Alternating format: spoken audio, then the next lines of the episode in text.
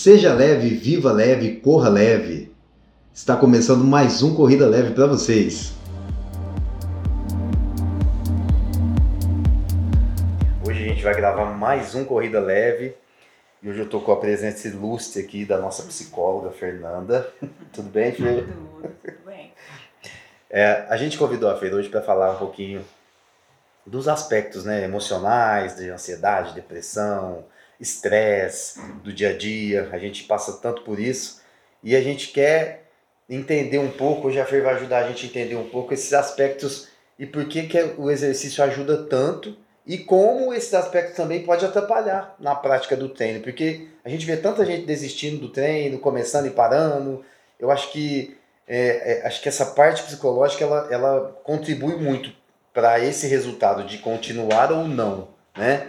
E aí a gente fica muito preso aos resultados do treinamento, é, como que eu vou dizer? É, estéticos. Estéticos, os resultados estéticos, porque a gente fica muito focado em peso, a gente, é, a, a, mídia hoje joga muita informação sobre isso, então o exercício físico é como se ele servisse apenas para que eu reduza o meu peso. E hoje a gente vai entender um pouquinho disso aqui com a Fer, né, Fer? É, Fer, eu queria eu acho que é um gancho legal a gente puxar assim, ó. É, o que determina uma pessoa é, a criar essas raízes, né? Assim, ó, nossa, eu sou uma pessoa sedentária, eu nunca treinei, eu não gosto, a gente escuta muito isso, que eu não gosto, mas o, o, o, a prática do dia a dia, como que ela pode se fidelizar e ajudar a, a essa parte da ansiedade, da depressão, do do estresse do, do dia a dia, como que ela pode transformar isso em, em treino e fidelizar o treino dela e levar isso para a vida dela? Bom, vamos lá, né? Bom, primeiro que bom que eu posso estar aqui contribuindo um pouco, né? Coisa boa. E vou começar dizendo que eu concordo bastante com essa questão da atividade física. Os benefícios são gerais, são integrados, né? Claro que existe a questão estética, Sim, né? mas né? É sem dúvida. Não é só isso. É, né? mas sem dúvida os emocionais são muito importantes também.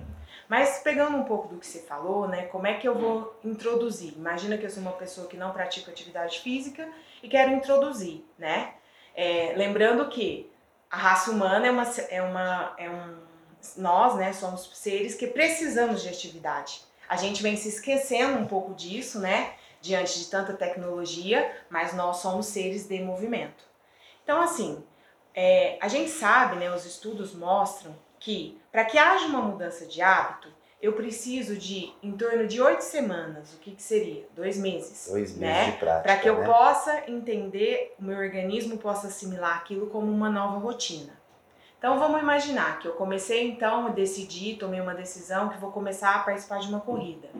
Às vezes, no primeiro momento, primeira semana, segunda semana, eu posso ter até algum desconforto físico.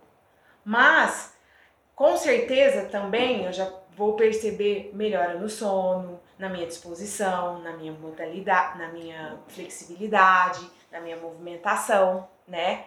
Mas aí começa aquela coisa assim, nossa, é, será que eu continuo? O que, que eu faço? Então, meu conselho, minha sugestão seria para que você insistisse. Né? É, porque o corpo está dando um sinal, mas a, a, a minha cabeça está dando outro porque eu não tenho um hábito, né? E isso é, que eu tô, imagina que eu tô, né, introduzindo alguma coisa que não era o meu hábito, né? Considerando que eu sou uma pessoa que não tô muito adepta à atividade física. A partir do momento que eu insisto, passando ali quatro, cinco semanas, eu já vou estar tá mais acostumada. Então, provavelmente, eu não vou ter aquelas dores físicas, musculares, eu já vou conseguir ter uma performance melhor, e aí, falando especificamente da parte emocional, o que, que eu costumo perceber, inclusive em pacientes que eu acompanho? Ele começa a se sentir mais autoconfiante. Por quê? Porque ele se propôs a fazer uma coisa e conseguiu cumprir. Então, toda vez que eu estabeleço uma meta, mesmo que seja uma meta de vou correr 2 quilômetros e eu consigo cumprir, isso gera em mim melhora na minha autoestima, na minha autoconfiança, no meu autocontrole né? Bom, então, é, seguindo ali a linha de raciocínio de persistir pelo menos dois meses, então a gente sabe, né? O nosso cérebro ele tem uma plasticidade. Então, a partir desse momento, é, ele já começa a entender aquilo como um hábito. E aí eu começo a usufruir do que dos benefícios que a atividade física vão me trazer, né? Que, como a gente está colocando aqui, tem toda uma questão física, mas principalmente emocional. Emocional, né? né? Sim, com certeza. Que aí começa, além, de, além dos benefícios que o corpo já sentiu, a gente começa a sentir isso na, na parte emocional. É, a gente sabe, né, muito interessante que nós da área de, da, vamos dizer assim, saúde, né, mas na área de psicologia, psiquiatria, porque o educador físico também está ali na área de saúde, né, é muito interessante, a gente tem observado que existe um, um aumento alarmante de pessoas com tendência à depressão, ansiedade. Inclusive, o nosso país, Brasil, está no primeiro lugar de ansiedade do mundo. Do mundo. Né? Hoje, 9% da população brasileira é ansioso. 70% da população brasileira é sedentário.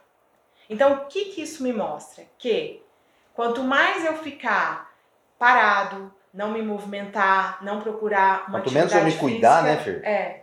Eu vou ter, eu não vou sair desse ciclo vicioso de ansiedade.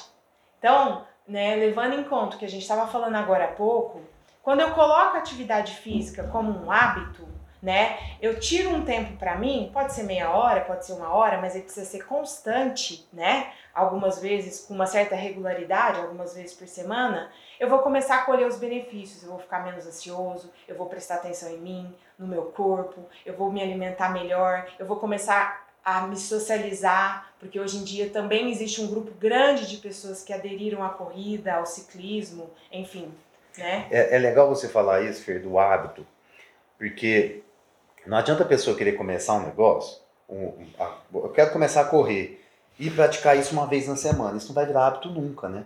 Eu posso fazer isso um ano, uma vez na semana, e, e isso não vai virar um hábito, porque são poucas, são poucos dias, não deu tempo do, do, do meu organismo falar assim, nossa, isso aqui é uma coisa que, eu, que ele está sempre fazendo. Então, é, quando a gente recomenda ah, pelo menos três, quatro atividades na semana, é justamente para isso, né? Para que o seu corpo crie esse hábito durante as semanas, para que você construa isso com o passar do tempo. E aí acho que dentro dessas oito semanas que o nosso corpo se adapta para criar um hábito, isso muda muito, né? E queria ver com você, Fer, se muda muito assim, ó, por exemplo, é, às vezes a gente vê que as pessoas, elas, ah, eu tô com propósito, eu quero começar, eu vou correr e tudo mas a gente vê que elas deixam as coisas muito soltas, né? Então, assim, ah, eu quero correr, mas é, não, não, não, não, não deixa um horário para aquilo, não, não, não, direciona um dia para fazer, então fica, fica, fica aberto. Se couber na minha rotina, eu faço. Se não couber, eu vou embora, eu, eu não vou fazer, né? E a gente sabe que vai acabar não, não é. encaixando, né? É. Então, é, colocar um dia, colocar um horário, tudo isso ajuda. É, é interessante o que você está falando, né? Que o, assim, a gente tem vivido aí, né? Principalmente nesse mundo pós-pandemia, é muito desafiadora a questão dos horários, né? Mas de maneira geral, é, a maioria dos psicólogos eles têm um consenso que a vida é feita de equilíbrio. Uhum. Então nós temos que buscar equilíbrio.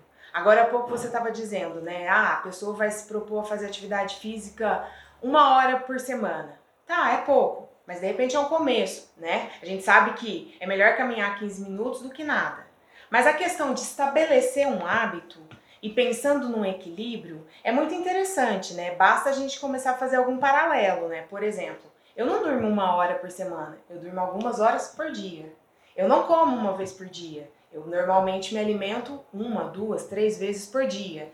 E então a atividade física é um hábito que está incluso nessas atividades. Então, se durante o meu dia eu vou comer algumas vezes, eu vou trabalhar, né? É, eu vou ou estudar, eu vou dormir algumas horas. Vou tomar banho, é, vou escovar meus é, dentes, é, né? Por que não colocar uma atividade física por uma hora? Né? Então, a atividade física, na verdade, é, no que eu acredito, ela deveria estar presente todos os dias. Ah, tá, eu não consigo. Tá, essa semana eu tento uma vez, na segunda semana duas, mas que tenha a meta de colocar atividade física de três a quatro vezes, né? A própria Organização Mundial de Saúde recomenda 150 minutos, minutos no mínimo. É, no mínimo. Né? No mínimo, né? E quando a gente está falando de movimentar-se, é movimentar-se para tudo. Se você mora num prédio, prefira as escadas. Se você, né, então assim, é, a corrida, por exemplo, que a gente, né, que, é o, que a gente tem colocado aqui, é uma coisa que é acessível para todos. Vai lá. Fer, tá acabando o nosso tempo, que pena, né? Mas a gente vai ter dose dupla. Não fiquem tristes, que a gente vai voltar com a segunda parte do podcast, porque o assunto tá tão bom, gostoso, e a gente volta para conversar um pouquinho mais com vocês sobre é, psicologia e corrida de rua. Combinado? Um abraço e até o próximo.